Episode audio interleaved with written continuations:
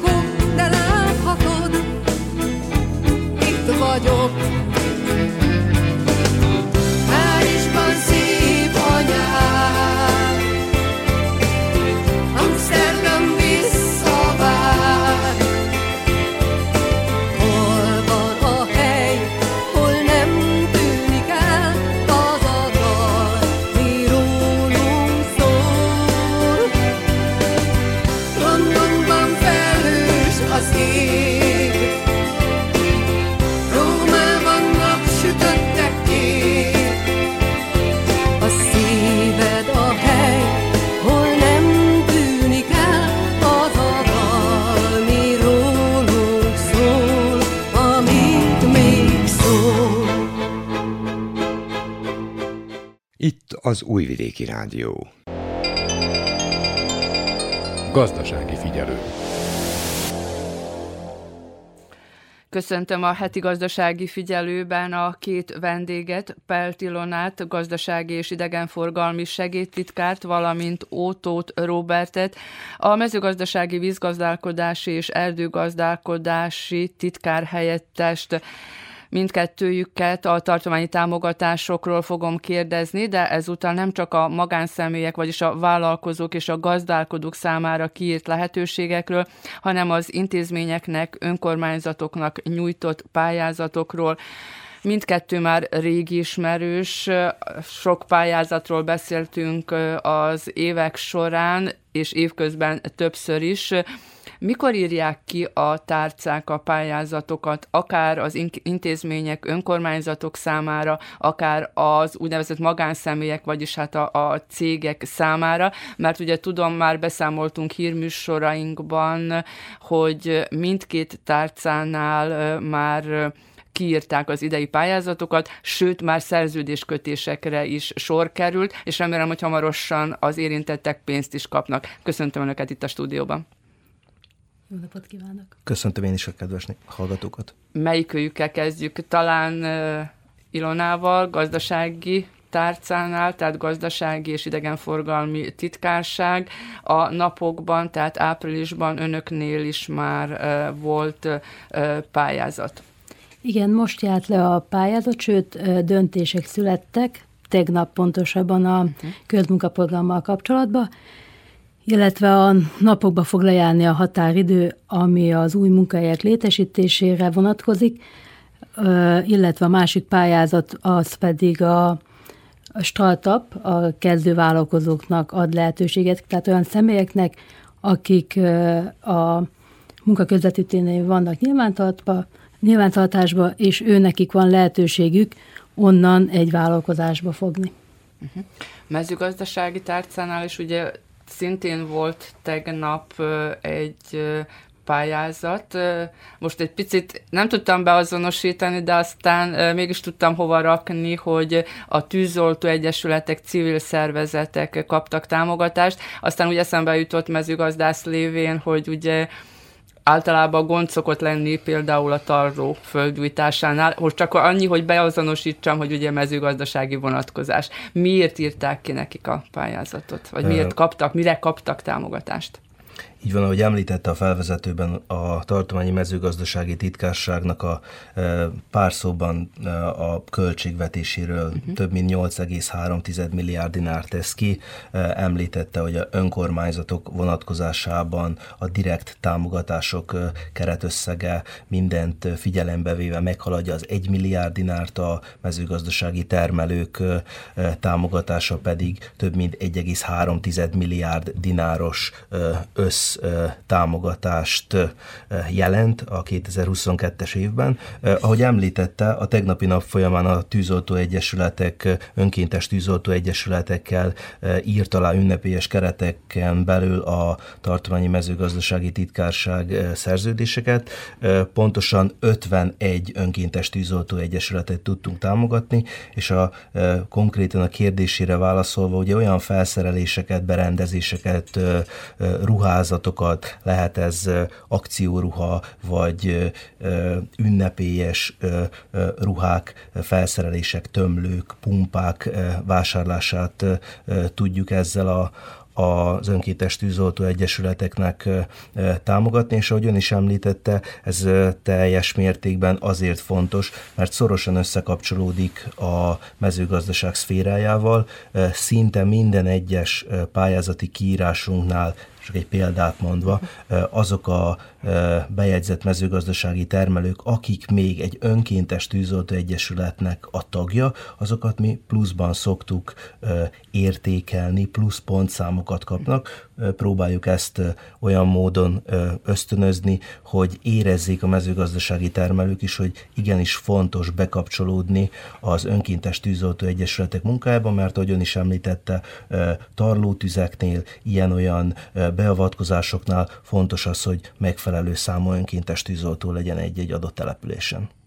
Robert említette a keretösszegeket a gazdaság és idegenforgalmi titkárságnál, mekkora keretösszeggel rendelkeznek, most esetleg viszonyítási alap lehet, hogy a tavalyi évhez képest esetleg növekedette a keret?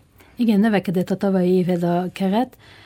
Tavalyi évben 400 millió közel 400 millió dinár volt a támogatási keretösszeg, az idén az 600 millió fölötti, tehát növekedett az összeg.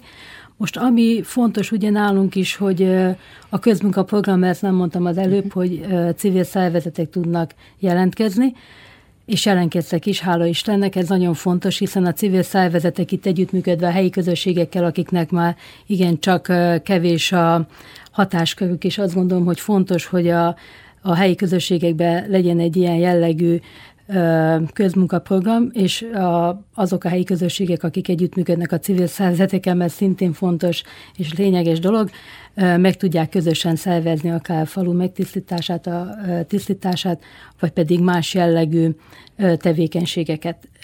Ugye egyre kevesebb a, a munkás, tehát a, azért fontos az, hogy a közmunkaprogrammal segítsük ezeket a jellegű tevékenységeket mindkét titkárságra vonatkozik a kérdésem, hogy mennyire tudnak együttműködni akár a minisztériumokkal, akár más pályázati kiírásokkal, gondolok itt akár Európai Uniós határon átívelő, vagy, vagy bármi más pályázat kal együttműködés szempontjából, hogy esetleg nagyobb legyen a keretösszeg egy adott témakörben, amire. Tehát mennyire lehetséges egyáltalán ez, hogy, hogy például a foglalkoztatási szolgálattal a gazdasági titkárság?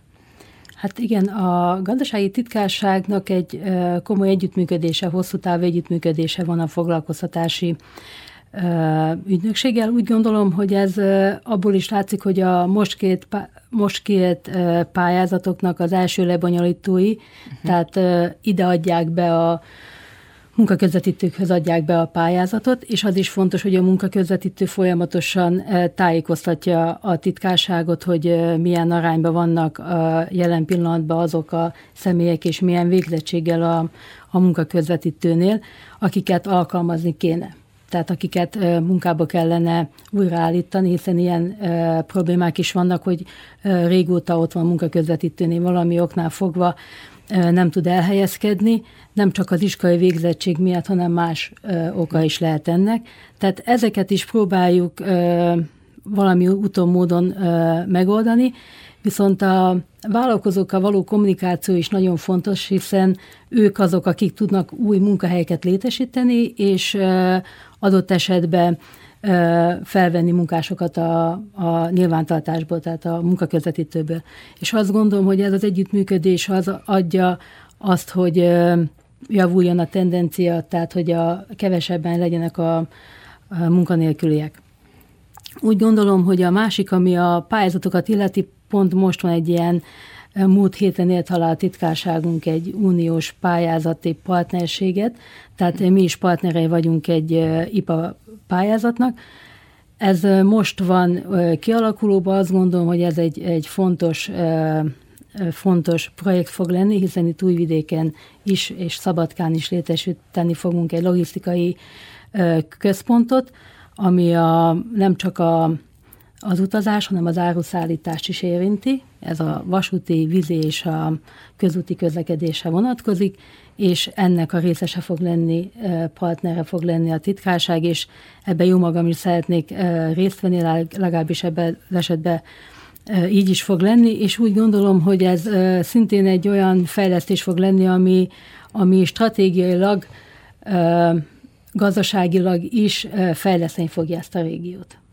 Mezőgazdaság vonatkozásában ugye korábban itt már volt vendégünk a mezőgazdasági fejlesztési alapból az illetékes, tehát együttműködés azért van más intézményekkel, más pályázati kiírásokkal. Természetesen szakmai együttműködés az ezekkel a, a uh-huh. szereplőkkel van, és jó is az együttműködésünk. Az önkormányzatok vonatkozásában is azt lehet elmondani, hogy teljes mértékben uh-huh. koordináltan jó együttműködést alakított ki a tartományi mezőgazdasági titkárság, annál is inkább, mert számtalan olyan lehetősége van a mezőgazdasági titkárságnak, amelyeket az önkormányzatok évről évre használnak említés szintjén a határutak rendezésére gondolok, a vízvezeték felújítására, kiépítésére, kanalizációs rendszerek kiépítésére, vagy mondjuk a kettős rendeltetésű öntöző és vízelvezető kanálisoknak a tisztítása. Ezek azok a, a nagyobb projektek, ami szinte szabályszerű, hogy a tartományi mezőgazdasági titkárság az önkormányzatokkal egy jó együttműködést alakítson ki. Tehát ugye említettünk itt határon átnyúló projekteket is, erre is vonatkozott a kérdése. Hát arról lehet beszámolni, hogy a 2016-os évtől kezdve a tartományi mezőgazdasági titkárság több ilyen határon átnyúló projektben is részt vesz, románokkal, a magyar oldallal, a horvát oldallal, és ennek elég gyümölcsöző eredményeiről tudok beszámolni. Itt ugye van egy Agrino 1-es és 2-es nevezetű projekt, de ezt mindjárt kibontom, hogy a hallgatók értsék, hogy miről van szó. Ugye itt korszerű fólia sátrak, fólia házak kiépítéséről van szó, ahol már digitális technológiával vesznek mintákat a földből, termesztik a növényeket, takarítják őket be. Ez úgy gondolom, hogy egy óriási nagy technikai, technológiai ugrás, és természetesen ezt mezőgazdasági középiskolák keretein belül a diákok a gyakorlati oktatásban tudják majd használni, ami azt hiszem, hogy azt vízionálja előre, hogy azok a szakemberek, akik diákok, akik ezekből a középiskolákból kikerülnek, és ilyen technológiákat használnak az iskolapadokban, azok utána a való életben is keresni fogják ezeket a technológiákat, ezzel, ezzel próbálunk egy fajta irányt mutatni a, a, a fiatal mezőgazdasági termelőknek, de meg lehet említeni a, a Csongrád Csanád megyével a nagyon jó együttműködésünket, a Vaszitka program keretein belül, ahol ennek is volt két fázisa. Ugye az egyik fázisában 2500 méter hosszú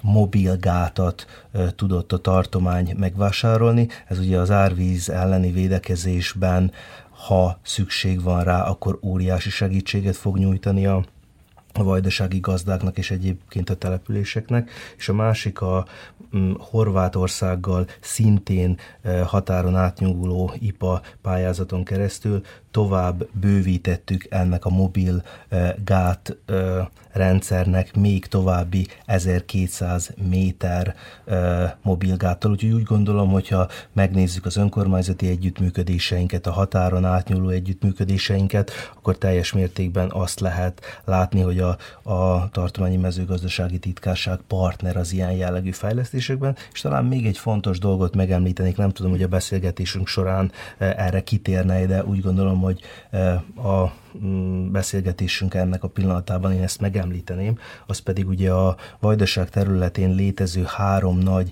jégvédelmi rendszernek az automatizálása. Ugye a tavalyi év végén befejeződött a Fruskagórai Tarcalhegyi radarközpontnak a teljes körű automatizálása, és a tartományi kormány ugye a mezőgazdasági titkárságon keresztül azt vállalta, hogy a következő két évben, tehát 2023 végéig teljes mértékben automatizálni fogja a Bajsai, Bajsai és a, a Számosi radar központot is, és ezt a köztársasági hidrometeorológiai intézettel együttműködve tesszük, úgyhogy ha az együttműködésekről beszélünk, akkor úgy gondolom, hogy ezt is mindenféleképpen meg kell említeni.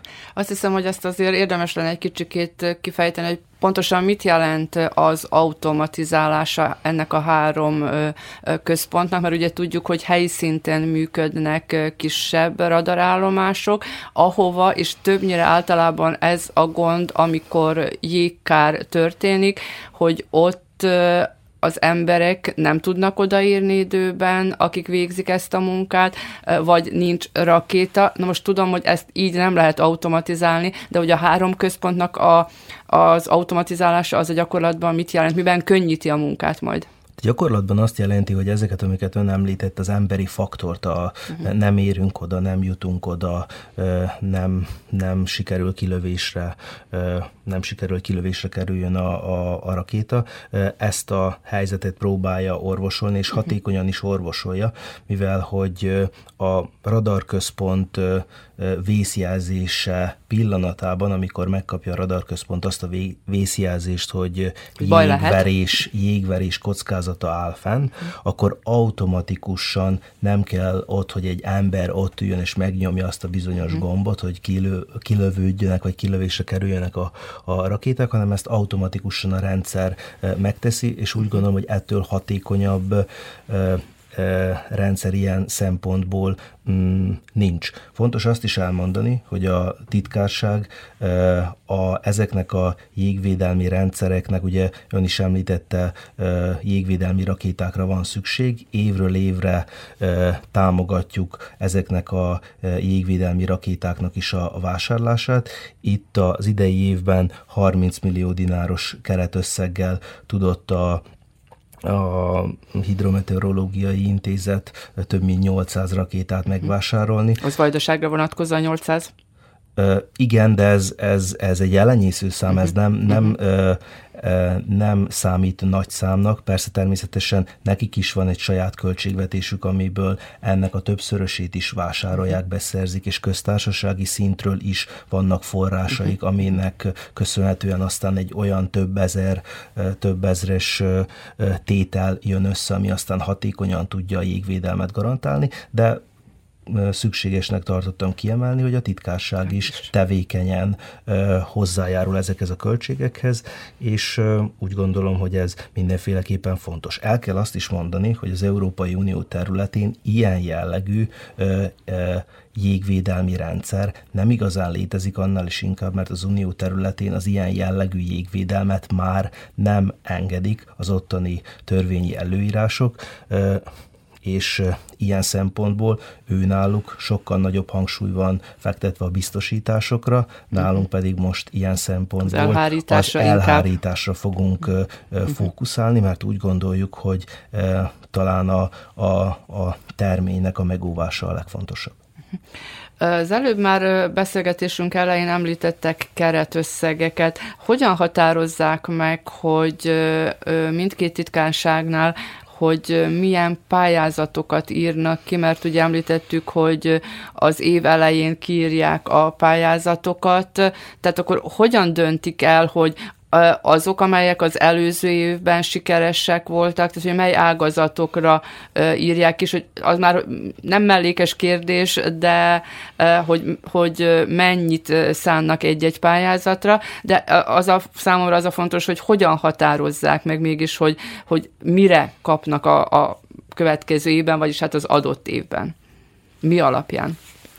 Hát valójában a döntés az úgy születik, hogy az előző évet veszük figyelembe, uh-huh. mert hát figyelembe kell venni, hogy milyen népszerű volt az adott pályázati kiírás, és azt kell mondjam, hogy nem könnyű a döntés, hiszen minden pályázat, amit kért eddig a titkárság, ugye az előző évben is többszörös túljelenkezés uh-huh. jellemzi. És azt gondolom, hogy ami nagyon fontos, ugye a gazdasági szereplőket, tehát egy pár mondatot engedjenek meg, hogy bemutassam a titkárságnak a három ö, olyan szektorát, amelyik ö, ezeket a pályázatokat ö, meghirdeti, tehát van a turizmus, ugye, egy ilyen, a gazdasági és a, a foglalkoztatási ö, szektorok, azok, akik ez a három, aki a pályázatokat meghirdeti. És az első ugye a, a turisztikában nagyon fontos volt a múlt évben is, meg az idei évben is, hogy támogassuk őket, hiszen azt gondolom, hogy a, a Covid járvány őket érintette a legjobban, és azt gondolom, hogy a, a fejlődést úgy lehet elérni ezekbe az ágazatokba, hogyha az adott vállalkozó tud tovább lépni és fejleszteni. A gazdasági titkárság gazdasági szektorában viszont az az érdekes, hogy itt a legnépszerűbb az alapanyag megvásárlása. Uh-huh. Tehát az már egy ö, olyan ö, pályázati kiírás, ahol az adott vállalkozó az elmúlt évben megvásárolt az alapanyagot, és ő a visszatérítjük neki azt az összeget, amit ő elköltött az adott...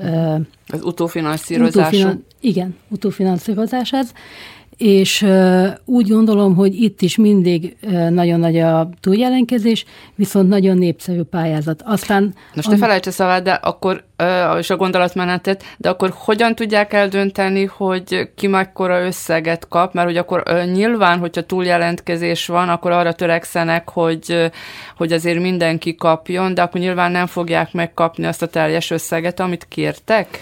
Az igazság, hogy teljes összeget soha, soha nem. nem fogjuk tudni megadni, már nincs Aha. annyi költségvetésileg eszköz erre. Viszont igyekezünk arra, hogy a megítélt összegből tudjon valamit kezdeni a mhm, vállalkozó. Mhm. Azt gondolom, hogy ez, ez fontos. Némileg igen, legalább megtérítsék. Igen, igen, ez nagyon fontos. A másik, ami nagyon közkedvelt pályázat, ez az eszközvásárlás, illetve a felszerelés berendezés. Erre az idei évben nem jutott olyan, sőt, azt is lehet mondani, nagyon kevés pénz jutott, de annak ellenére azt látom, hogy a vállalkozóknak szükségük van a, a, ahhoz, hogy fejlesztenek újabb és újabb gépvásárlásokra, hiszen a technika az fejlődik, uh-huh. és modernizálódik, és ebből kifolyólag nekik is szükségük van, hogy egy-egy ilyen fejlesztéssel ők előrébb jussanak a cégükkel, és azt szoktuk mondani még, hogy nagyon fontos az, hogy a minden megvásárolt gép mellé egy alkalmazottat is fel kell, hogy mhm. vegyenek, hiszen mhm. valaki azon gépen kell, hogy dolgozzon, ami a foglalkoztatás terén szintén pozitív mutatókat hoz ki. És ami a turisztikát illeti, ugye azzal kezdtem, nagyon fontosnak tartom elmondani, hogy ez egy olyan ágazat, ami, ami szintén kétféle lehetőséget kapott az idén. Az egyik az, hogy tudtak eszközt vásárolni, illetve felszerelést, valamint tudtak infrastruktúrális beruházást is végezni az adott épületen, hogyha motelt, vagy hotelt, vagy egyéb szállást tartanak, vagy vendéglőt és felújítást tudtak végezni. Azt gondolom, hogy lehetne sokkal több pénzt költeni. Uh-huh. Ezt mindig el szoktuk mondani, lehetne sokkal több pénzt költeni, de hát megvannak a keretek, megvannak a határok, amiben bele kell, hogy féljünk, és úgy, úgy gondolom, hogy elsősorban arra kell törekednünk, hogy az itteni vállalkozókat némileg ki tudjuk elégíteni olyan téren, hogy ők a saját vállalkozásukban fejlődést észleljenek és milyen, éljenek. Milyen arányban tudják azért megtéríteni? Tehát most nyilván, most mondok egy összeget, hogy nagyjából 100 ezer dinárra vagy 1 millió dinárra írták ki, tehát akkora a keretösszeg, ha túljelentkezés volt, nyilván az összegben is túljelentkezés, akár vegyük azt, hogy, hogy kétszeres összeget szerettek volna igényelni vissza, tehát az a keretösszeg, amit, amit beadtak, arányában mennyit tudnak akkor a túljelentkezés mellett visszatéríteni egy-egy ö, igénylőnek? Hát arányában mondjuk, hogyha egy konkrét példa, uh-huh. mondjuk legyen ez az eszközvásárlás. Uh-huh. Beadja a pályázatot, a felső határ, tehát ami megpályázható összeg, visszatérítendő összeg 4 millió dinár. Ez uh-huh. egy pályázat 3 millió, a, legyen 4 millió, ugye ezt mondtam. És ebből a 4 millióból mondjuk a titkárság, amikor túljelenkezés is van, igyekezik 1 millió dinát Aha. támogatást adni. Abban az esetben, hogyha mondjuk egy pályázó a női vállalkozóknál szintén visszatérítendő, tehát utófinanszírozásról beszélünk. Itt a keretösszegek azok kevesebbek voltak, 7,5 milliót irányoztunk elő a női vállalkozóknak, és itt ebben az esetben olyan 150-től 200 ezer dináig lehetett megpályázni egy adott eszközt, és itt azt gondolom, hogy a majdnem a teljes összeget, tehát a 80 át térítettük vissza a hölgyeknek. És azt látom, hogy inkább az a járható út, hogy egy, egy reális összeget kapnak vissza vállalkozók, mint sem, hogy elapróznánk, annak ellenére, hogy nagy a túljelenkezés, de az elaprózódással nem igazán tudna azt se kapni, aki kap. Uh-huh. Hiszen mit kezd, az, az ott uh, leesik a támogatási összeg a 80%-ról a 10-ig vagy a uh-huh. 25-ig. És azt gondolom, hogy az, az már nem reális. Az is több, mint a semmi, de több, azért semmi, mégis. De... Igen. És hogy van ez a mezőgazdasági titkárságon? Ott is általában úgy tudom, hogy túljelentkezések vannak a legtöbb kiírt pályázatra, ami a gazdálkodókat illeti. Igen, hát a, a túljelentkezés az mindig, mindig jelen van, de a titkárság is évről évre értékeli és vizsgálja a pályázati rendszerünket, az átadott pályázóknak a, a hát karakterisztikáit, jellemzőit. Tehát ismétlődő pályázatok ismétlődő vannak pályázatokról, akkor többnyire? Ismétlődő pályázatokról beszélünk, ugye több mint 20 pályázati kiírása van a, a tartományi mezőgazdasági titkárságnak, és a java része ismétlődik, ha bár mm, évről évre, vagy időről időre jelennek meg újabb jellegű támogatások, vagy épülnek be a, a már meglévő támogatásokba újabb elemek. Például a tavalyi évben volt egy ilyen és azóta elég nagy népszerűségnek örvendő pályázati kiírásunk, ez ugye a kapcsolatú eszközöknek a, uh-huh. a, a támogatása.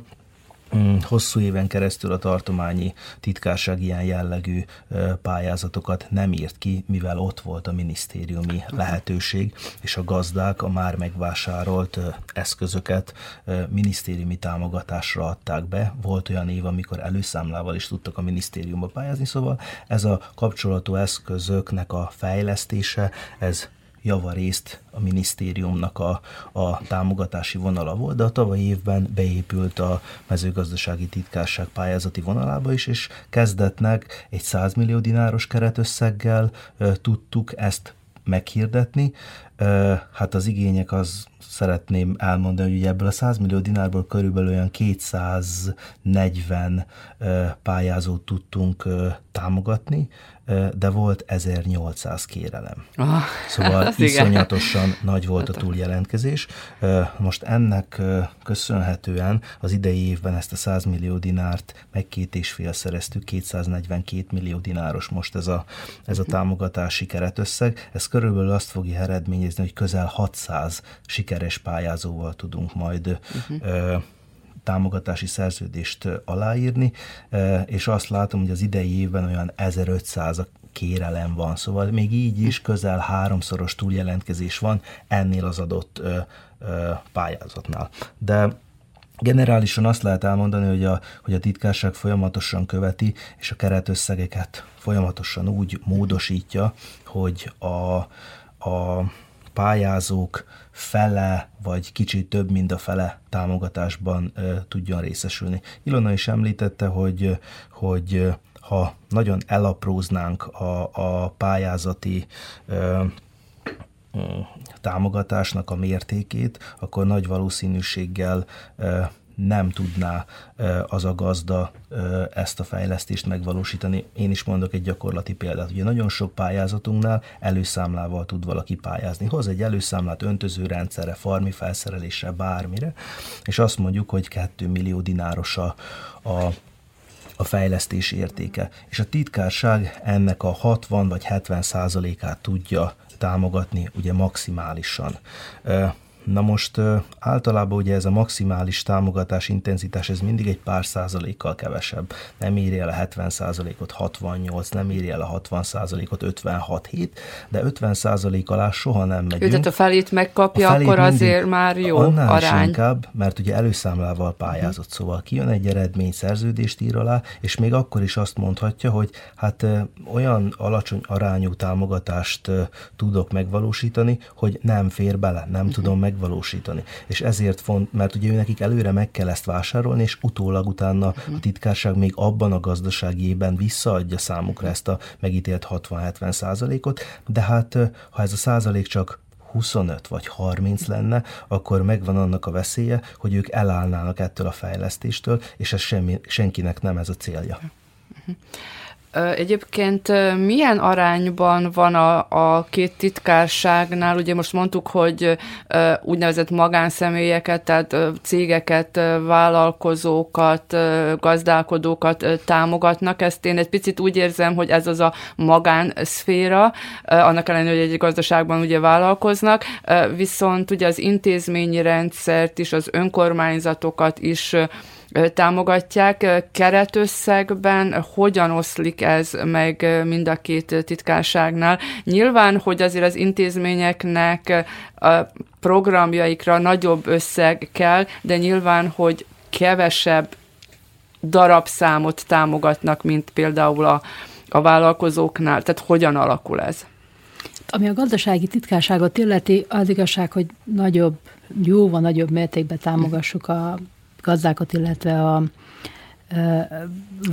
cégtulajdonosokat, igen, és a vállalkozókat, tehát nem igazán lehet azzal dicsekedni, hogy önkormányzatokat támogatunk. De például volt ö, korábban, hogy ö, turisztikai létesítmények, irodák az önkormányzatoknál, mert ugye nincs minden önkormányzatnál helyi ö, turisztikai iroda, és nem az utazási irodákra gondolok, tehát hogy azokat, őket is támogatták. Így van, a tavalyi évben kezdtük el ezt a támogatási rendszert, hiszen a, volt egy olyan akciónk a titkárságon belül, hogy meglátogattuk a az önkormányzatokat, és egy együttműködést ajánlottunk fel nekik, hogy mi az, amiben tudunk segíteni, esetleg fejleszteni ott gazdasági témában.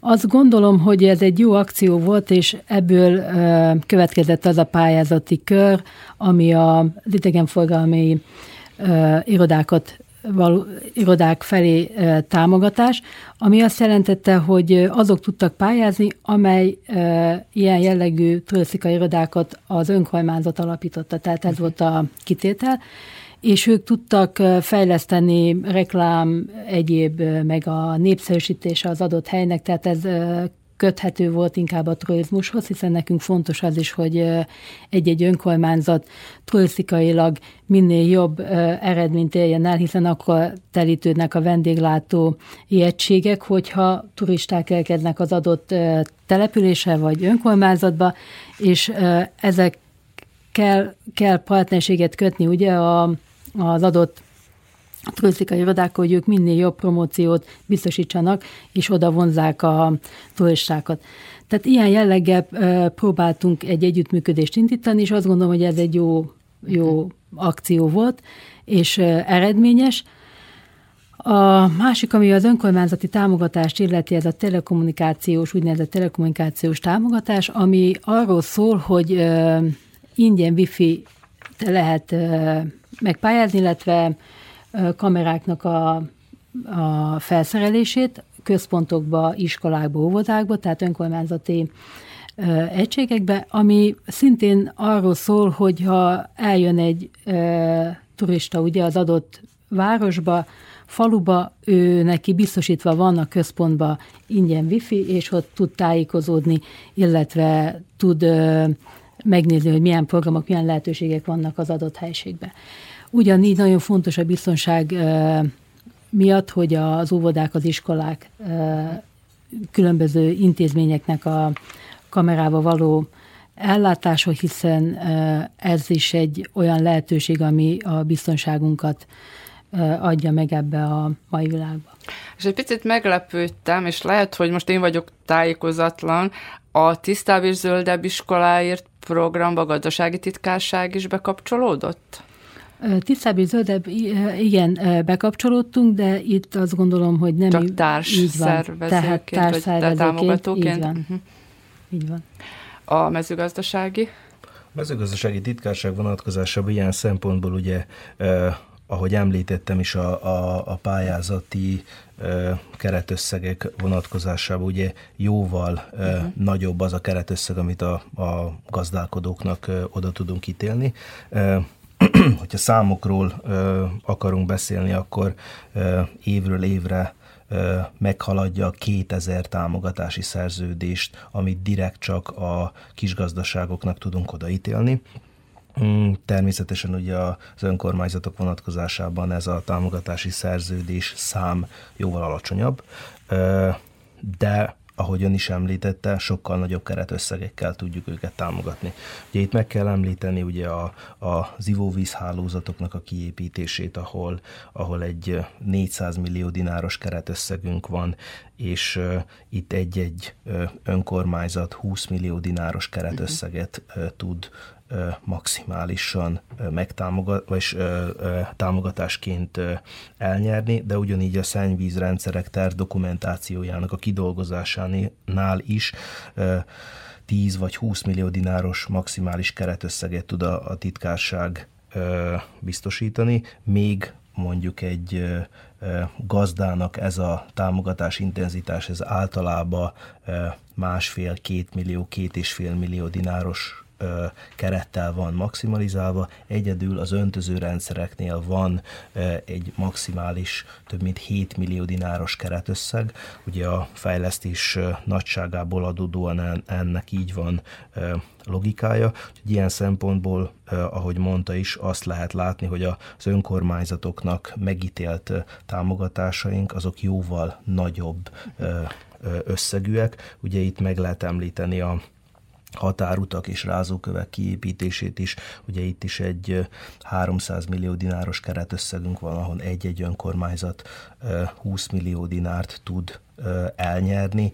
Ugye itt zúzó, zúzott kővel tudják megerősíteni, kiépíteni a, a határutakat, és természetesen a, a, a rázóköveket, sárlerázókat tudnak kiépíteni, ami ugye a közlekedés biztonsága szempontjából rendkívül fontos.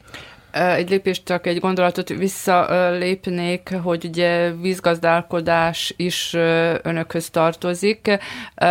Most ugye szárasság van, gyakorlatilag nagyon kevés eső eset, de a csatornahálózat, ahonnan esetleg öntöznének, vagy ahova elvezetnék a fölösleges vizet, mennyire hatásköre a titkárságnak, hogy bármilyen módon besegítsen a csatornahálózat rendezésébe? Nagyon jó a kérdés. Ugye az önkormányzatok vonatkozásában ez a támogatási vonalunk is évről évre kiírásra kerül. Ugye ezeknek a kanális rendszereknek a kiépítése, tisztítása, karbantartása, ez is teljes mértékben a titkárság hatásköre. Az idei évben 247 millió dinárunk van, és szinte minden évben minden egyes önkormányzat támogatásban részesül több milliós összegekkel, és ez, ennek kapcsán még azt is el kell mondani, hogy ugye az Abu Dhabi alapnak köszönhetően egész vajdaság területén kettős rendeltetésű kanális rendszereknek a kiépítése folyik és zajlik. Ugye ennek az a célja, hogy a száraz időszakban a vizet oda tudjuk ö, ö, pumpálni a mezőgazdasági ö, termőföldek locsolására, öntözésére? Közelébe, ugye az öntözés vonatkozásában, viszont amikor csapadékbőség van téli időszakban, amikor az van, ha bár sajnos az utóbbi időben azt tapasztaljuk, hogy egyre csapadék hiányosabb a, a mm, az időjárás és a gazdáknak ez óriási nagy fejtörést okoz, hogy, hogy hogyan megőrizni a, a, a vizet a, a parcelláikon, tehát mindenféleképpen ezek olyan projektek, amikkel a, a titkárság igyekszik ilyen szempontból a mezőgazdasági termelőket segíteni. Mindkettőjükhöz a kérdés, ugye itt beszéltünk arról, hogy majdnem, hogy többségében utófinanszírozásúak, de van előfinanszírozású pályázatuk is, de van-e bizonyos értelemben hitelkihelyezés vagy kölcsön, hogy tehát visszaforgatják azt a pénzt, amit egy-egy pályázó megkap, vagy ezek a pályázatok nem így működnek. Mert hogy az is lenne egy pénz, hogy, hogy visszaforgatják, és utána újak megkaphatják. A mezőgazdaság vonatkozásában ugye azt nagyon sok gazda tudja, hogy létezik a Vajdasági Fejlesztési Alap és a mhm. Vajdasági Mezőgazdasági Fejlesztési Alap. És jó az együttműködésük? Nagyon jó az együttműködésünk, és Ezeknél az alapoknál teljes mértékben szinkronizáltan uh-huh. dolgozunk olyan szempontból, hogy azok a támogatási vonalak, amiket a titkárság kír, azokat a gazdák mind-mind nagyon-nagyon kedvezményes hitelvonalakon keresztül meg tudják finanszírozni. Ez körülbelül úgy lehet gyakorlati példa, nagyon röviden elmondom, hogy egy előszámlát kér a szállítótól egy adott fejlesztésre a gazda, teszem azt mondjuk két példányban, és párhuzamosan egyik példányjal igényli a tartományi mezőgazdasági titkárság támogatását, a másik példányjal pedig a fejlesztési alap kedvezményes hitelét, és ezt párhuzamosan a gazda el tudja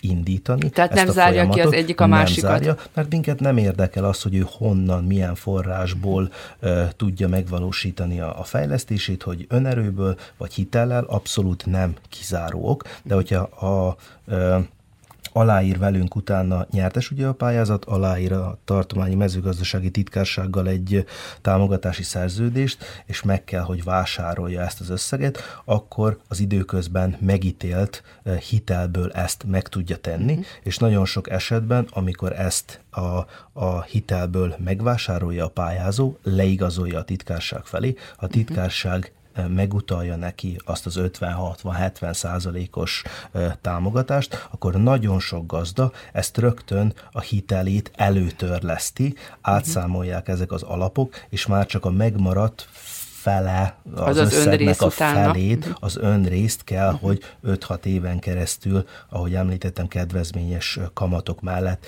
kifinanszírozza. Úgyhogy ilyen szempontból ez egy teljesen jó történet. Mhm. Sokkal kedvezőbbek ezek a fajta hitelek, mint mondjuk egy, egy gazdasági banknak, a, vagy egy mezőgazdasági banknak a, az 5-6-7-8 százalékos hitelei.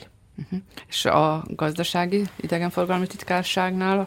Ugyancsak nincsenek ilyen jellegű uh-huh. támogatások, tehát ezt az adott vállalkozó, illetve cégvezető különböző alapoknál, sőt a minisztériumi fejlesztési alapnál talán ott a legjobbak a feltételek az ilyen jellegű támogatásokra, és szintén azt tudom elmondani, hogy kedvező kamat, kedvező feltételek mellett tud hitelhez jutni, és azt gondolom, hogy ezt ki kell használni, hiszen bizonyos kölcsön nélkül nem igazán tud az ember fejleszteni egy cégen Az önrész azért elég nagy, hogy azt...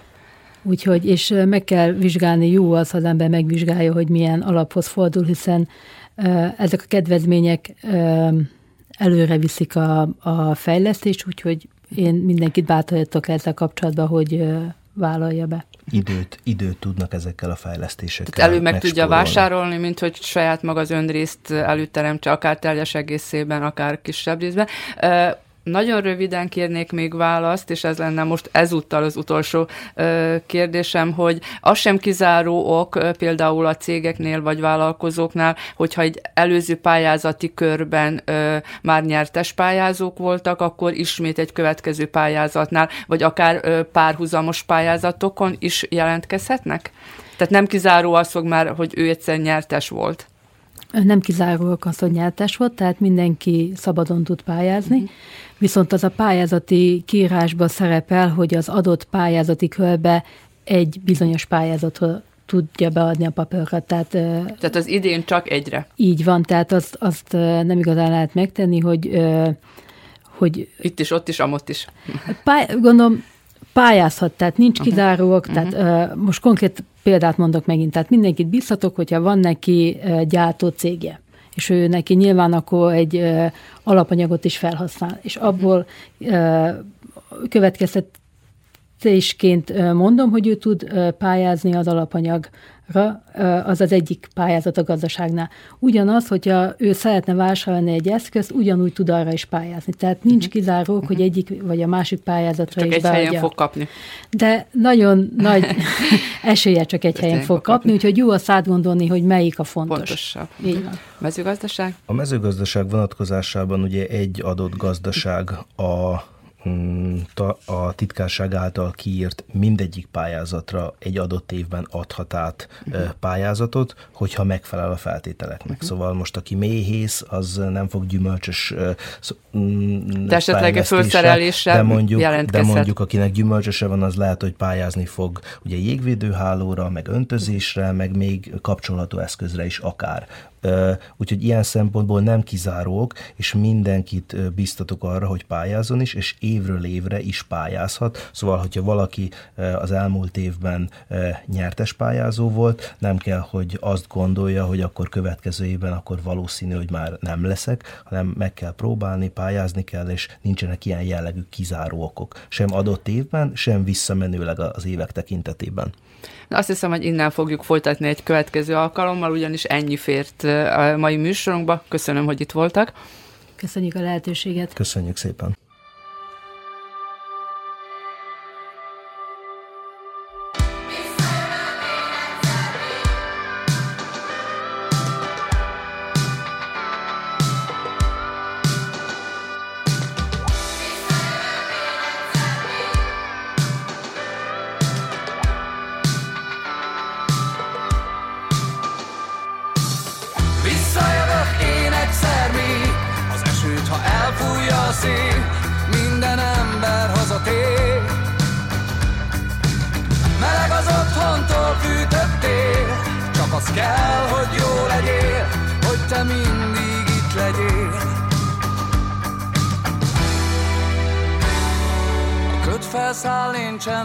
Figyelem, telik az idő, de nem késő még tár.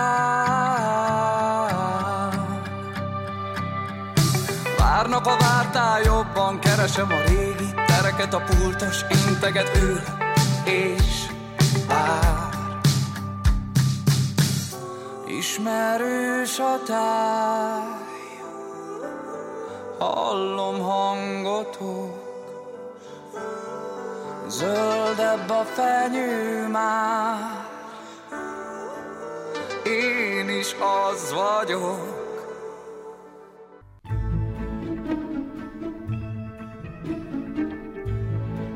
Tudatos vásárló. Fogyasztóvédelmi percek az Újvidéki Rádióban, a Zentai Fogyasztóvédelmi Központ támogatásával. A fogyasztóvédelmi mellékletünkben a hosszabbított termékszavatosságról, vagyis a jótállásról és annak nyilvántartásba vételéről beszél Szórát Ferenc, az Entai Fogyasztóvédelmi Központ munkatársa. A kereskedő nagyon helyesen járt el, és tegyük fel, hogy ezt majdnem mindenki meg is teszi, lehet, hogy egy-két helyen ezt elfelejtik mondani, de ettől függetlenül is jó járt maga, hogy ezt mondták, és ha maga végig tudja ezt csinálni, ezt a folyamatot, nem ördöngi dolog ez, de hát némi jártasság szükséges az interneten, a honlap megnyit a egy regisztrációt lebonyolítani. Na most vagy tudom, vagy nem tudom. Ha nem tudom, esetleg megkérhetem a ismerősömet, a gyerekemet, ha van ez a lehetőség akinek ez a lehetőség semmilyen forrán nincs, vagy nem szeretne vele bíbelődni, akkor megint csak az van, hogy akkor nem biztos, hogy jól döntött, hogy azt a terméket azért vette meg, mert ott azt írták, hogy 5 év a garancia. Minden esetre beszélünk róla, és most azért beszélünk, mert hogy a, a, a, azt a fajta dolgot, amit mi jónak tartottunk, és szerettünk volna, hogy meglegyen, csak így tudjuk érvényesíteni a kereskedő ezt a lépést, hogy minket regisztráljon, nem köteles megtenni a vásárláskor. Hát nézze, én jó hiszeműleg akarok eljárni, én biztos vagyok benne, hogy minden olyan információt jó elmondani, ami fontos a vásárlás.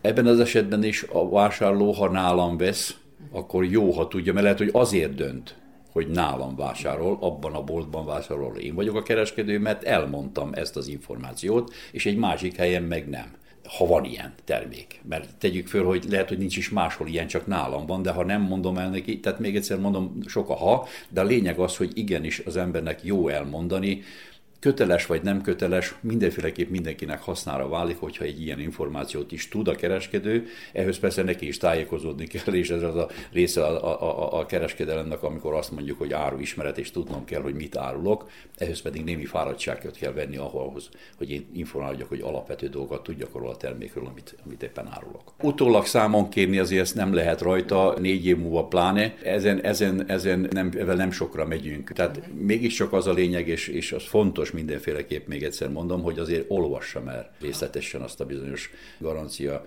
vagy jótállási lapot, mert ennek alapján leszek én tisztában azzal, hogy mit, hogyan tudok megvalósítani.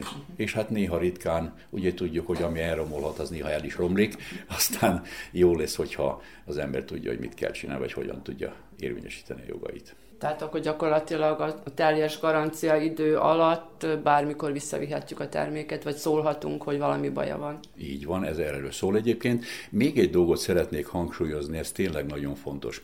Nagyon sok esetben, ez régi tapasztalat, 30-40 év ezelőtt is tapasztalat volt, hogy hát egy kicsit huncut módon a kereskedelemmel és a kedveskednek, hogy azt mondják, jó, most nem töltjük ki a garanciát, majd, majd ha véletlenül bajsz, hogy, hogy kvázi, hosszabb legyen. kvázi hosszabb legyen a garancia, egy ilyen jó indulatú tevékenység a vásárló felé, hogy ezt ő érezze, hogy én azt mondanám, hogy ennek mai értelemben semmi jelentősége nincs, ugyanis egyébként minden ilyen garanciális jogunkat számlával tudunk csak érvényesíteni. Viszont, ha nem hitelesítjük, nem hitelesíti a kereskedő azt a bizonyos garancialapot, magyarul a dátum, gyártási szám valami beírva a termékről, meg ő aláírja, pecsételi, miért fontos? Hát ez azért fontos, mert ha tegyük fel Isten, és két év múlva véletlenül nincs is az az üzlet a környezetünkben, akkor van egy számlánk, ez igaz, és azt is tudni kell már megőrizni, erről már beszéltünk, hogy ezt a számlát olyankor ugyan tudjuk, hogy ez mint a fénymásolat elhalványul, tehát ezt le kell fotózni, hogy megmaradjon, mint olyan. De a számla van, de azért, azért, azért hozzáteszem, hogy természetesen, ha nincs az üzlet, ahova visszatok menni, akkor nem baj az, hogyha azon a bizonyos garancialapon ott lesz az aláírás, a pecsét, stb. Tehát nem tartom én ezt okos ötletnek, hogy esetleg így csak oda teszik mellőtt, majd lesz vele valami. Fogyasztóvédelmi percek az Újvidéki Rádióban, a Zentai Fogyasztóvédelmi Központ támogatásával. Gazdasági figyelő.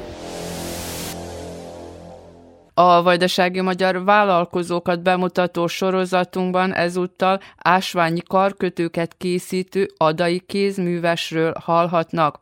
Kaszás Botos Zsófia családi vállalkozása mellett alkotja az ékszereket, amire elmondása szerint nagy a kereslet. Nagy Emília kérdezte. Körülbelül 2015-16-ban ismerkedtem meg az ásványokkal, úgyhogy saját magamnak vásároltam innen-onnan valamiket, amiről így később nagy megdöbbenésemre kiderült, hogy hát nem az, aminek mondták, vagy amiről gondoltam, hogy az, amire szeretném, és akkor ez a nagyon nagy csalódottság indított el azon az úton, hogy kutakodjak, keressek, és megtaláljam a megfelelő minőséget, és hát volt már ez az Ünőke nevezetű Facebook oldalam, ahova a saját kis kreatív dolgaimat töltöttem fel, vartam egy időben, vagy ilyen karácsonyi dekorációkat készítettem, és hát ide feltettem a karkötőimet is, volt körülbelül 50 román öregasszony követője az oldalnak, meg egy pár ismerős, és hát az ismerősök ráírtak, hogy hát készítenél nekem is, készítenél nekem is, és akkor így valahogy elindult egy készlethalmozás, és hát már már egy közel 5500 fős követőtáboron van, akik főleg szerbiaiak és magyarországiak, és hát úgy érzem, hogy tényleg nagyon nagy változást hozott ez a dolog az életemben, mert most már mint vállalkozóként csinálom ezt, ott hagyva az eddigi munkámat, amit persze megint csak rengeteg dolog támogatott, közrejátszott, hogy, hogy ott hagyjam a matematikát, és csak ezzel foglalkozzak. És ez az ünőke megnevezés, ez honnan jött? Hát az ünőke az azt jelenti, hogy szarvaslány, és nekem volt egy dobom, ami szarvasbőrből készült, és az ő neve volt az, hogy ünőke, már is így én neveztem el, és hát ez olyan tetszett is az erőállatom, egy szarvas, és hát így összevontam ezt a dolgot, megrajzoltam magamnak ezt a kis emblémát, még ott 2014-5-ben, vagy nem is tudom, mikor indult ez a dolog még ott a Facebookon, és hát azóta ez így maradt is. Sokan mondják, hogy furcsa név, kicsit nehéz megjegyezni, de ez egy ősi magyar név, ami hát ugye szarvaslányt jelent, hát már volt is, aki belekötött, hogy hát a, a szarvaslányoknak nincs ilyen agancsuk pont ezeknek az ünőkéknek, de én gondoltam, hogy azért így az alkotói szabadság ezt megengedi, hogy használjam ezt így. Mire jók ezek az ásványok? Hát az ásványokat tudjuk támogatni, mint testi, lelki és szellemi szinten is magunkat, mivel hogy a rezgésük jóval magasabb, mint az emberi testi. Ugye az átlagos rezgés szintünk az ott ilyen 110 körül van, ha jól tudom, és hogyha minél éjjebb esik, akár 50-re, akkor a súlyos megbetegedések is akár ránk találnak, mint például a rák, és ezért jó olyan dolgokkal körbevenni magunkat, amelyeknek sokkal magasabb a rezgése, mint mi, és ezáltal mi is tudunk akár töltődni, hogyha ebből a szempontból nézzük, ugye az ásványok és az illóolajok is tökéletes dolgok ehhez, hogy így bekapcsoljon kicsit az illóolajakat, a másik szerelmemet. Viszont még az ásványi anyag összetétel, ugye a bőrünkön keresztül is tudnak az ásványok felszívódni, és így, hogyha viselünk egy karkötőt, akár úgy is tudnak a szervezetünkbe jutni. Sokan az ilyen spirituális dolgokra azt mondják, hogy ez csak akkor működik, ha hiszünk bennük. Tehát akkor ez itt nyilván alátámasztott dolgokról van szó, tudományosan alátámasztott dolgokról. Igen, tehát utána lehet járni, akit, akit ez bővebben érdekel, valamint ehhez azt tenném hozzá, hogy szerintem a gyógyszerekkel is ugyanígy van, hogy akkor hat, hogyha hiszünk benne, ugye nagyon sok ilyen placebo hatásról is olvasni, hogy akár egy kis C-vitamint, vagy csak sima vizet vecskendeznek be valakinek, és meggyógyul tőle, mert azt gondolja, vagy enyhül a fájdalma.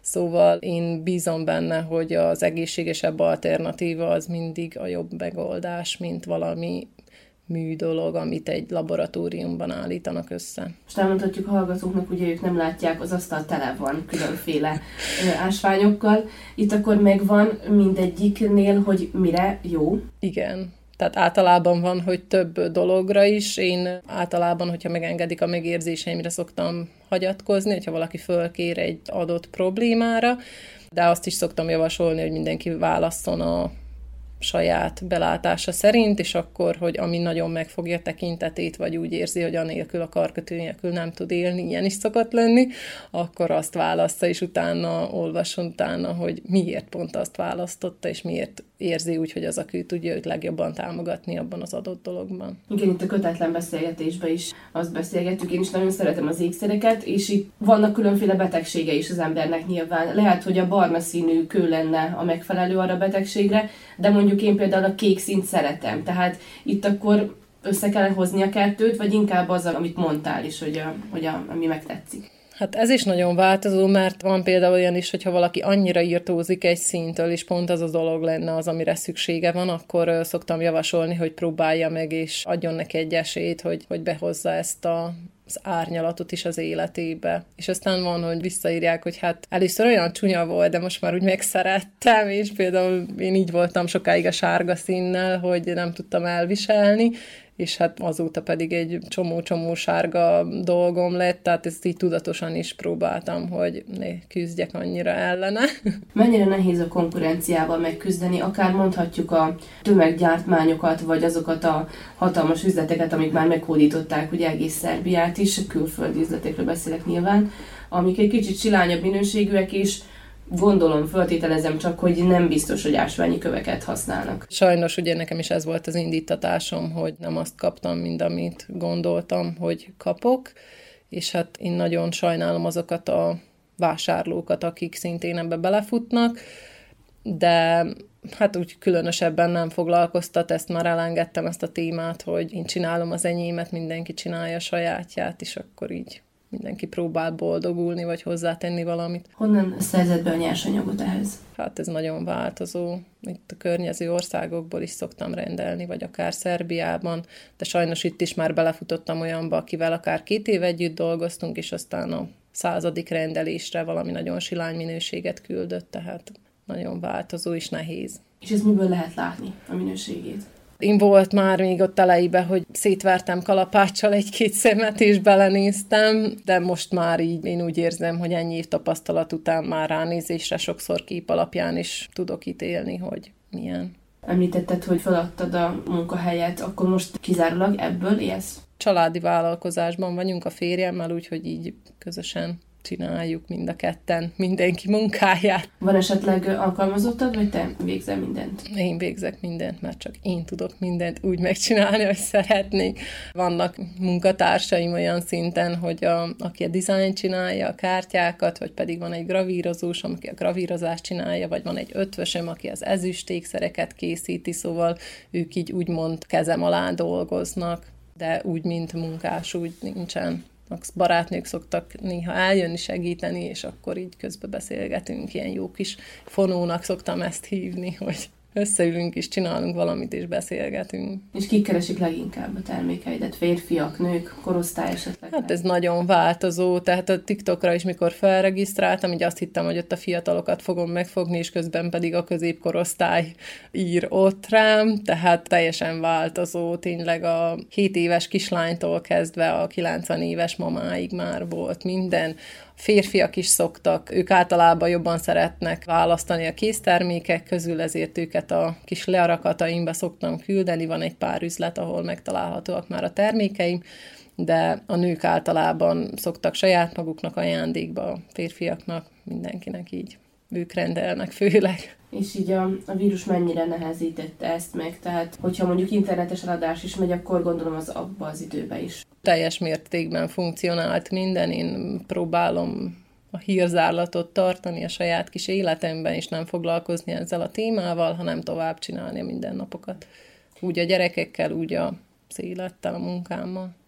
És milyen típusú karkötőket keresnek leginkább? Olyan van, aki megmondja, hogy ő neki mi a problémája, és akkor tudja is, hogy mit akar, vagy inkább rákbízzák melyikből? Hát van, aki esztétikailag választ, hogy tényleg mi az, ami tetszik, vagy hogy ajándékban mi tetszene annak az illetőnek, vagy milyen színvilág. Nagyon sokan keresnek meg migrénnel, tehát ez egy most egy nagyon gyakori probléma, a fejfájás, tehát ezek, ami így kiemelkedően. Általában arra is szoktam menni, hogy minél esztétikusabb legyen, és minél kedvesebb, hogyha valami kis ajándék, valami szívhez szóló, ezért választhatnak a vásárlóim akár egyedi kártyákat, egyedi fölirattal, megszólítással, dizájnnal, vagy pedig vannak ezek a kész kis karácsonyos kártyák, vagy például minden alkalom születésnap, névnap, anyának, barátnőnek, testvérnek, apának, tatának, mamának, tehát most már így mindenféle kialakult, és ezt így a kereslet alakította így, tehát így a legtöbb ihletet azt a vásárlóimtól kapom, mert ők mindig valamit kitalálnak, és mindig valamit akarnak, és nekem pedig meg kell csinálnom, és ez mindig kihívásokkal teli, de én úgy érzem, hogy azért meg szoktam ugrani az elvárásokat. Méretről még nem beszéltünk itt. Mire fűzött fel a gömböket. Gumisdamilra szoktam, de hát itt is azért van egy valamilyen körülbelüli méret, hogy ne vágjon bele az ember húsába, hogyha egy kicsit testesebb, vagy pedig ne essen a kezéről, hogyha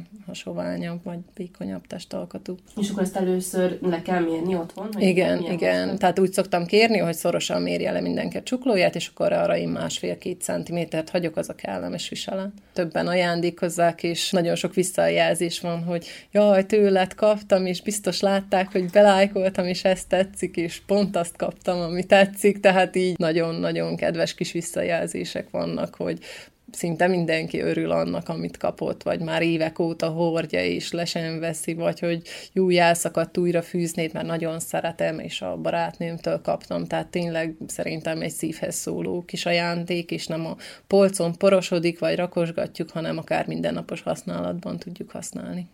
Utazunk és utazzunk, Vajdaságban és a világban. Az Újvidéki Rádió turisztikai rovata. Az idegenforgalmi mellékletben a vajdasági épített örökségről szóló sorozatunkban ezúttal a legrégebbi vajdasági református templomba kalauzoljuk hallgatóinkat. Most fejeződött be a 220 éves Feketicsi református templom külső és belső tatarozása. Az órája 170 éves lesz jövőre, tudtuk meg egyebek között Orosz Attillától, a Feketicsi gyülekezet lelkipásztorától, a Bácskai Egyházmegye esperesétől. Mi úgy tartjuk, hogy ahogy az ősök egykor felépítették ezt a gyönyörű templomot, a későbbi generációknak meg az a feladata, hogy megőrizzük, illetve karba tartsuk ezt az épületet. Most olyan kedvező szelek fújtak, mondhatom azt, hogy éreztük, hogy meg kellene már ezt a lépést tenni. Egyébként ez egy hosszasabb folyamat, hiszen 2018-ban, négy évvel ezelőtt már megkezdtük a templom teljes körű külső felújítását, és akkor ugye tervünk volt, egy hosszabb távú terveink között szerepelt az is, hogy akkor a templom belsőt is meg kellene csinálni, és akkor kihasználtuk a magyarországi pályázatokat, ezt mindenképpen ki kell hangsúlyozni, hogy az anyország kormányának köszönhetően most lehetőség nyílt pályázni, magát a pályázatot pozitívan bírálták el, és akkor akkor mertünk hozzáfogni a felújításhoz. Ez a jelenlegi épület 220 éves az idén. Mikor kezdődött az egyházmegye története, és mikor építették az első templomot? Hát itt a helybeliek 1785-ben jöttek, ugye a Nagykunságból, Kunhegyes a, a kibocsájtó gyülekezetünk. Akkor 212 család telepedett itt le, és rögtön az első években 200 házat építettek fel, és akkor utána merült fel az a, az a gondolat, hogy az önmében reformátusok voltak nyilvánvalóan, hogy egy templomot is kellene építeni, egy vályokból készült templom épült, ami, ami tudomásunk szerint nem fejeződött be sohasem, és aztán, ahogy mikor megerősödtek itt már valamilyen szinten lelkiekben is, meg anyagilag is, akkor közadakozás indult el, és ezt a jelenlegi templomot 1802-re építették fel, mert ugye volt egy olyan elképzelés, hogy szilárd anyagból építsenek Isten hajlékot, az a templomot. Úgyhogy a jelenlegi templomot 1802 óta használja a gyülekezet. Most itt állunk a templom közepén, de akkor talán induljunk el a főbejárattól. Van egy érdekes felirat a templom homlokzatán, a külső homlokzatán, közvetlenül a bejárat fölött, ott egy latin szöveg van, aminek én a magyar változatát mondanám el, ami magyarul azt jelenti, szent hely az Istennek emeltetett. Van ennek egy érdekessége egyébként, hogyha ha megnézzük a betűket, akkor mindegyik szótagban, vagy mindegyik szóban egy-egy betű nagyobb a többinél, és hogyha összeolvassuk azokat a betűket, akkor egy római számot kapunk, ez pedig az 1802-es szám, ami a, a templom építésének a dátumát vagy évét jelzi. Tehát ez nagyon jelképes akkor igen, így kívülről Igen, nézve. nagyon szimbolikus. Egyébként még ott vannak a, azok az évszámok, amikor a jelentősebb külső felújítások történtek a, a templom külsején, 2018, 2005, 2000, 1984. Mindig attól függött, hogy milyen szelek fújtak, vagy milyen történelmi időben voltunk. Azért igyekezett a gyülekezet mindig megőrizni a templomát, meg, meg karban tartani is. Főbejárati ajtó mellett van két oldalajtó, hova vezet? A két oldalajtó, igen, az egyik a karzatra vezet, a templom karzatára, a másik pedig egy ilyen kisebb mellékhelyiség, ott gyakorlatilag ott van a fűtőrendszerünk, mert fűtjük is a, a templomot. Nagyon szép faragott korlát van a karzaton, ez eredeti? Igen, ezek, ezek mind-mind eredetiek. Padok is eredetiek. Kivétel a karzaton lévő padok, azok korábbi azok, azok nem illeszkednek be teljes egészében ide a képbe, de az, az akkor annak idején így lett megoldva, de egyébként eredetiek. Tehát ez, ez nagyon stabilak is a padok. Ez a templom 600 férőhelyes egyébként, ezt még itt szeretném kihangsúlyozni. A karzattal együtt, tehát pontosan 600 férőhely van bent a, a templomban helybéliek készítették, a, most mondjam így, a berendezését a templomnak, mert ugye azért rengeteg fa van itt. Hát amit tudunk róla, igen, igen, igen, igen, igen, igen. Meg az adakozás is itt indult, meg besegített a kibocsájtó gyülekezet, a Kunhegyesi gyülekezet és a, a, az adakozásba egyébként, mivel akkor második József türelmi rendelete alapján jöttek el ide, tehát vissza nem lehetett menni nyilvánvalóan, de a kibocsájtó gyülekezettel mindig jó kapcsolat volt, és akkor ők is egy, egy komoly adományt adtak a, a templom felépítésére. Amikor a főbejárattól megindulunk a templom közepére és az elejére, más a berendezése, mint a római katolikus templomban. Írjuk ezt le egy kicsit akkor, hogy hogyan néz ki, mit lát az, aki bejön a templomba. Más egyébként, tehát hogy a reformáció korára vezethető vissza az egész folyamat. A templom belsejében központi helyet foglal el az úrasztala, pontosan itt állunk mellette. Ebben a templomban nincsen oltár, ez is ugye a reformációnak a, a hozadéka, hanem úrasztala van, az úrasztalának kettős funkciója van. Itt szolgáltatjuk ki a sákramentumokat, vagy esetleg szentségeket, így lehet, hogy jobban értik a hallgatók a, a gondolatot. Kettő van a református egyház tanítása szerint, az egyik a keresztség, tehát itt kereszteljük meg a kisgyermekeket, van egy gyönyörű keresztelőmedence is itt az úrasztala előtt, valamint a, az úrvacsorai sákramentumokat is itt szolgáltatjuk évente 6 vagy 7 alkalommal, általában a nagyobb ünnepek után. Tehát nálunk nincsen úrvacsorosztás minden vasárnap, hanem nagyobb ünnepek alkalmával. És itt van mellette, mögötte a szószék is. Igen, hát a szószék az az ige hirdetésnek a helye, hogy így mondjam. Tehát a lelkipásztor onnan hirdeti a, az igét, kivétel, hogyha urvacsori agenda vagy egyéb esketési szertartás van mondjuk, ami az egyik legszebb szolgálat itt a református gyülekezetben, meg általában mindenütt az a, az, az úrasztalától történik. De maga az evangélium hirdetése, a prédikáció elhangzása, az a szószékről történik. Nagyon szép faragott, ez is mind eredeti? Igen. Igen, igen, ezek mind-mind eredetiek. Hát bizonyos restaurálásokon esett át, átesett ez tulajdonképpen, mert azért 220 év az, az azért megadta a, a maga hatását. És tudni lehet a feljegyzésekből, hogy ki volt a mesterember? Én most nem tudnék itt pontos nevet mondani, de harangadományozó, meg egyéb ezeknek a neveik megvannak, de, de egyébként lehet, hogy megvan. Tehát az az igazság, hogy ki, ki készítették. És a szószéken az évszám az mit jelent? Szószéken, hát az 1785-ös év az a, az ide településnek a, a az évét jelenti, abban az évben jöttek ide a, a Bács-Fekete-hegyiek, vagy akkor Fekete-hegyiek, Kunhegyesül, és az azt jelzi, úgyhogy gyakorlatilag két évszám van, ami nagyon jelentős a gyülekezet szemszögéből nézve, az 1785-ös az ide település éve, a másik pedig, ami ugye a templomnak a külső homlokzatán van a, a templom építésének a dátuma. A főbejárattól, hogyha tovább megyünk, akkor a főbejárattal szemben van szintén egy karzat, és az az orgonának a helye. Működik? Az orgona működik, bár egy komolyabb restaurálásra szorulna az orgona is. Most, hogy ilyen nagy renoválások tüzében égünk, mondjam így, az is felmerült, hogy az orgonát is jó lenne már helyrehozni, tehát egyszerű, egyszerre mindent nem lehet. Az orgona fiatalabb, mint a templom, 1901-es építésű egyébként, egy ország Sándor féle orgona. Viszonylag jó állapotban, így mérte fel az orgona szakértő szakember, de hát azért javítgatni kellene az, az igazság, hogy tényleg eredeti hangzása legyen. De Ez egy... tudnak rajta. Igen, igen, igen, minden egyes alkalommal használjuk az orgonát, tehát működik az orgona, lehet, hogy nem annyira szakszerűen szól, vagy úgy, ahogy kellene, de, de viszonylag, viszonylag jó állapotban van, tehát az idő vasfoga nem kezdte ki. Az orgonát viszont egy jelentősebb felújításra szorulna. Ezt, ezt, ez egy további hosszú távú tervünk, hogy az orgonát is restauráltassuk, hogyha lesz rá keret. Bár ez a gyülekezetünknek az anyagi helyzetét jócskán meghaladja, úgyhogy itt, itt megint külső segítségre, pályázásra lesz majd szükség. Most itt, hogy bent állunk a templom közepén, nagyon érződik a festés, a festék illata. Ugye a fa részeket is nyilván picit javították és festették nagyon fehér a fal, mintázat nincs rajta. Ugye ezt tudjuk, hogy nem is szokott lenni, viszont azért nagyon szép mintázat az alátámasztása a karzatnak mind a két helyen. Igen, hát pici díszítő elemet azért csak meghagytak a református templomokba is, hogy ne legyen. Egyébként a, a fehér falak a, a egyszerűségre, puritanizmusra is utalnak. Lehet, hogy túlon túl is puritálnak ezek a templomok ilyen, ilyen tekintetben, de azért, ha körülnézünk itt a templomban, akkor vannak Hozzázat, énektáblák, mintázat. igen, például, de, de azért a falakon csak helyet foglalnak a, az énekmutató táblák, mondjuk rá itt három van a templomban. Különböző emléktáblák is vannak, a helyi itt szolgált lelkészeknek a népsora is itt található pontosan a szószékkel szemben, meg hát a közelmúltban avattunk egy 1848-49-es szabadságharcos fordulomra utaló emléktáblát, és ezek azért csak helyet kapnak. Azok az emléktáblák, amelyeknek valamiféle köze van a, a gyülekezeti közösséghez. Hát itt is volt mártír lelkész, aki ugye meghalt akkor, és akkor egy-egy emléktáblát, sőt, még két jelentős püspöknek a, az emléktáblája, és itt található, már itt tartunk.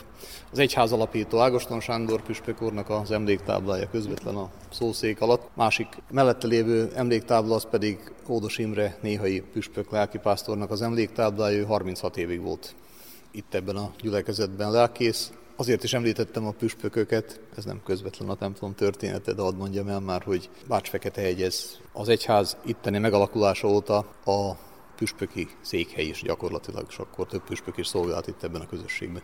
Kívülről mit lát az ideérkező, hogyan ismeri föl? Mert ugye itt van a közelben az evangélikus templom is. Ami alapjaiban megkülönbözteti a két templomot, a tornyon lévő Dávid csillag. A reformátusok templomoknak a, a tornyán, vagy úgynevezett Dávid csillagot találunk, ami ugye mi, a keresztet elismerjük, de szimbólumként ilyen tekintetben nem használjuk, vagy pedig kakas van a református templomoknak a tornyán, de inkább az erdélyi gyülekezetekre jellemző a, a kakas, ugye az éberségnek a, a szimbolizálása, Jézus Krisztus elárulásra utaló történet ez. Az evangélikus templom tornyán pedig, pedig kereszt van klasszikusan, mint a, mint a római katolikus templomoknak a tornyán. Tehát ez a kettő, ez megkülönbözteti biztosan. Még a tájékozatlan embert is mondjuk így mekkora most a Feketicsi gyülekezet, vagy itt a körzetből, mert hogy csak a helybéliek járnak ide templomba, vagy esetleg a környékről is?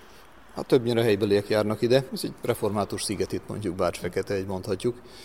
Az egyik legnagyobb közösség. A mai viszonylatok között lehet, hogy a legnagyobb is Számokat háládatlan mondani ilyenkor a, mai időben. Ugye a népszámlálást szerettük volna már megtenni, de ugye ezt elodázza az ember, de mondjuk mondok egy, egy számot, körülbelül 1500-1600 a lélek számít most a jelenlegi Bács-Fekete hegyen. Milyen alkalmakkor lehet bejönni a templomba? Templomban minden vasárnap tartunk istentiszteletet, ünnepnapokon is tartunk istentiszteleteket. a járvány előtti helyzetben voltak hétköznapi alkalmaink, és most ezeket szüneteltettük, de majd reméljük, hogy visszatérnek. A templomot egyébként még az jellemzi a gyülekezetünket, hogy téli időszakban nem használjuk magát a templom épületét, hanem van egy 200 férőhelyes, nagyon szép gyülekezeti termünk közvetlenül a, a templom mellett, és akkor a téli időszakban azt használjuk. A templom nem fűthető, itt látom, hogy a padlócsempék is még a régiek, eredetiek? Igen. Tehát nincs padlófűtés. Hát vannak ezek a radiátorcsövek itt a, a, a padok alatt. Valamiféle fűtés biztosít, ez egy, ez egy nagyon régi rendszer. Egyébként most, amikor a felújítás történt, nagyon sokat segített, mert téli időszakban hidegben dolgoztak a mesterek, és akkor száradtak, bekapcsoltuk üzemet, és akkor jobban száradtak a falak. Van itt egy ilyen ős régi hagyomány, tradíció, hogy karácsony első napjától húsvét első napjáig ugye a gyülekezeti termet használja a gyülekezet. Itt a karácsony másnapjától pontosabban, még a karácsony Isten tisztelet itt van, gyülekezeti terem, és akkor húsvét újra itt, ugye a melegebb időszakban. Ha nem lenne gyülekezeti termünk, akkor nyilván nem így lenne, de most ebben a pillanatban is nagyon jó volt, mert amíg ugye zajlottak itt a munkálatok, addig ott tudtuk tartani zöggenőmentesen az alkalmainkat. És most ugye, amikor én jöttem, persze megbeszéltük, hogy jövök, meg látom, hogy itt azért még gondok, meg jönnek, mennek, mozognak a templomban. Ez most a felújítási mozgás, vagy egyébként is nyitva hagyják a templomot, hogyha valaki erre jár, alkalmanként úgy gondolja, hogy bejöjjön, vagy hogyha valaki turistaként, hívőként, átutazóban van, mert ugye a templom mondjuk el, hogy a, a topolyai, szabadkai és újvidéki főút mellett van, tehát látható és meg könnyen megközelíthető. Tehát, hogyha valaki szeretne csak egy alkalomra bejönni, megnézni, vagy imádkozni, hogy akkor hogyan tud bejutni?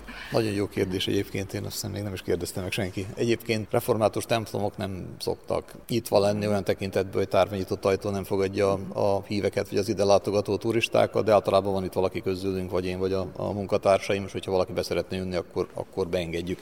Nem jellemző úgy általában a református egyházra, hogy, hogy nyitva vannak az ajtók. Most szellőztetés szempontjából, mivel kint jobb idő van, akkor mivel hamarosan szeretnénk újra birtokba venni a templomot, akkor, akkor ilyen tekintetben esetben ezért nyitottuk ki. Honlapjuk is van, tehát hogyha valaki esetleg csoporttal érkezne, akkor nyugodtan jelentkezhet, Igen. és mindig találhat valaki kit, aki esetleg beengedi, vagy hogy megmutassa a templomot?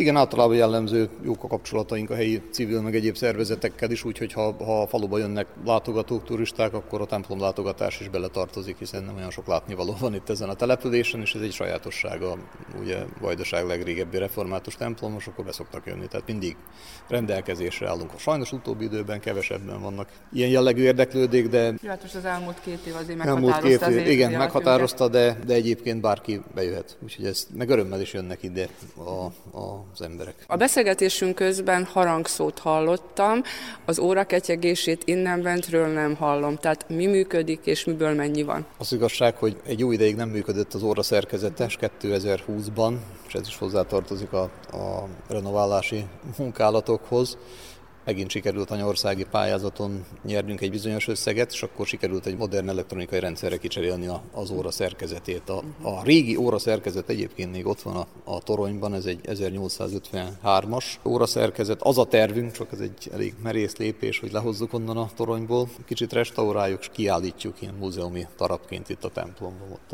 a, a karzat alatt, úgyhogy az, a, csodájára járnának az emberek. Egyébként ez egy nagyon modern és pontos szerkezet, üt minden negyed minden fél órában, egész órában, úgyhogy, úgyhogy ez, ez most teljesen rendben van. Pontos a, toronyóra. Ez egy szimbóluma végül is az egész közösségnek. Érdekes, hogy a, a más ajkúak is, akik itt élnek, nem magyarok is, is érdeklődése figyelték ezt, és már ők is kérdezték, amikor javítatjuk meg a, a toronyórát, mert hát úgy jól esik rátekinteni a toronyórára, és akkor pontos időt látni.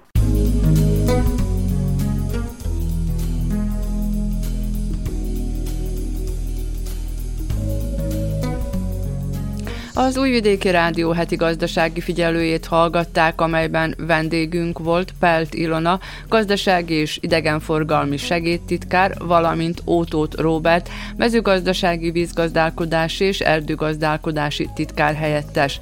Mindketten a tartományi támogatásokról beszéltek, ezúttal nem csak a magánszemélyek, azaz vállalkozók és gazdálkodók számára kiírt lehetőségekről, hanem az intézményeknek, önkormányzatoknak nyújtott pályázatokról is.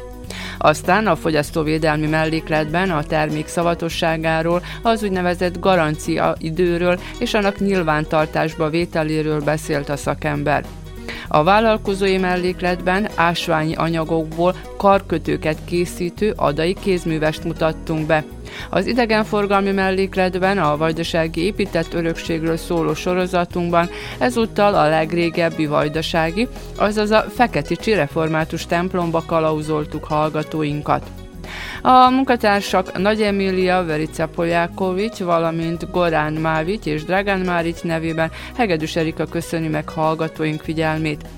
A heti gazdasági figyelővel a jövő héten a szokásos időben, kedden délelőtt a 10, és az esti ismétlésben a 8 órai hírek után jelentkezünk ismét.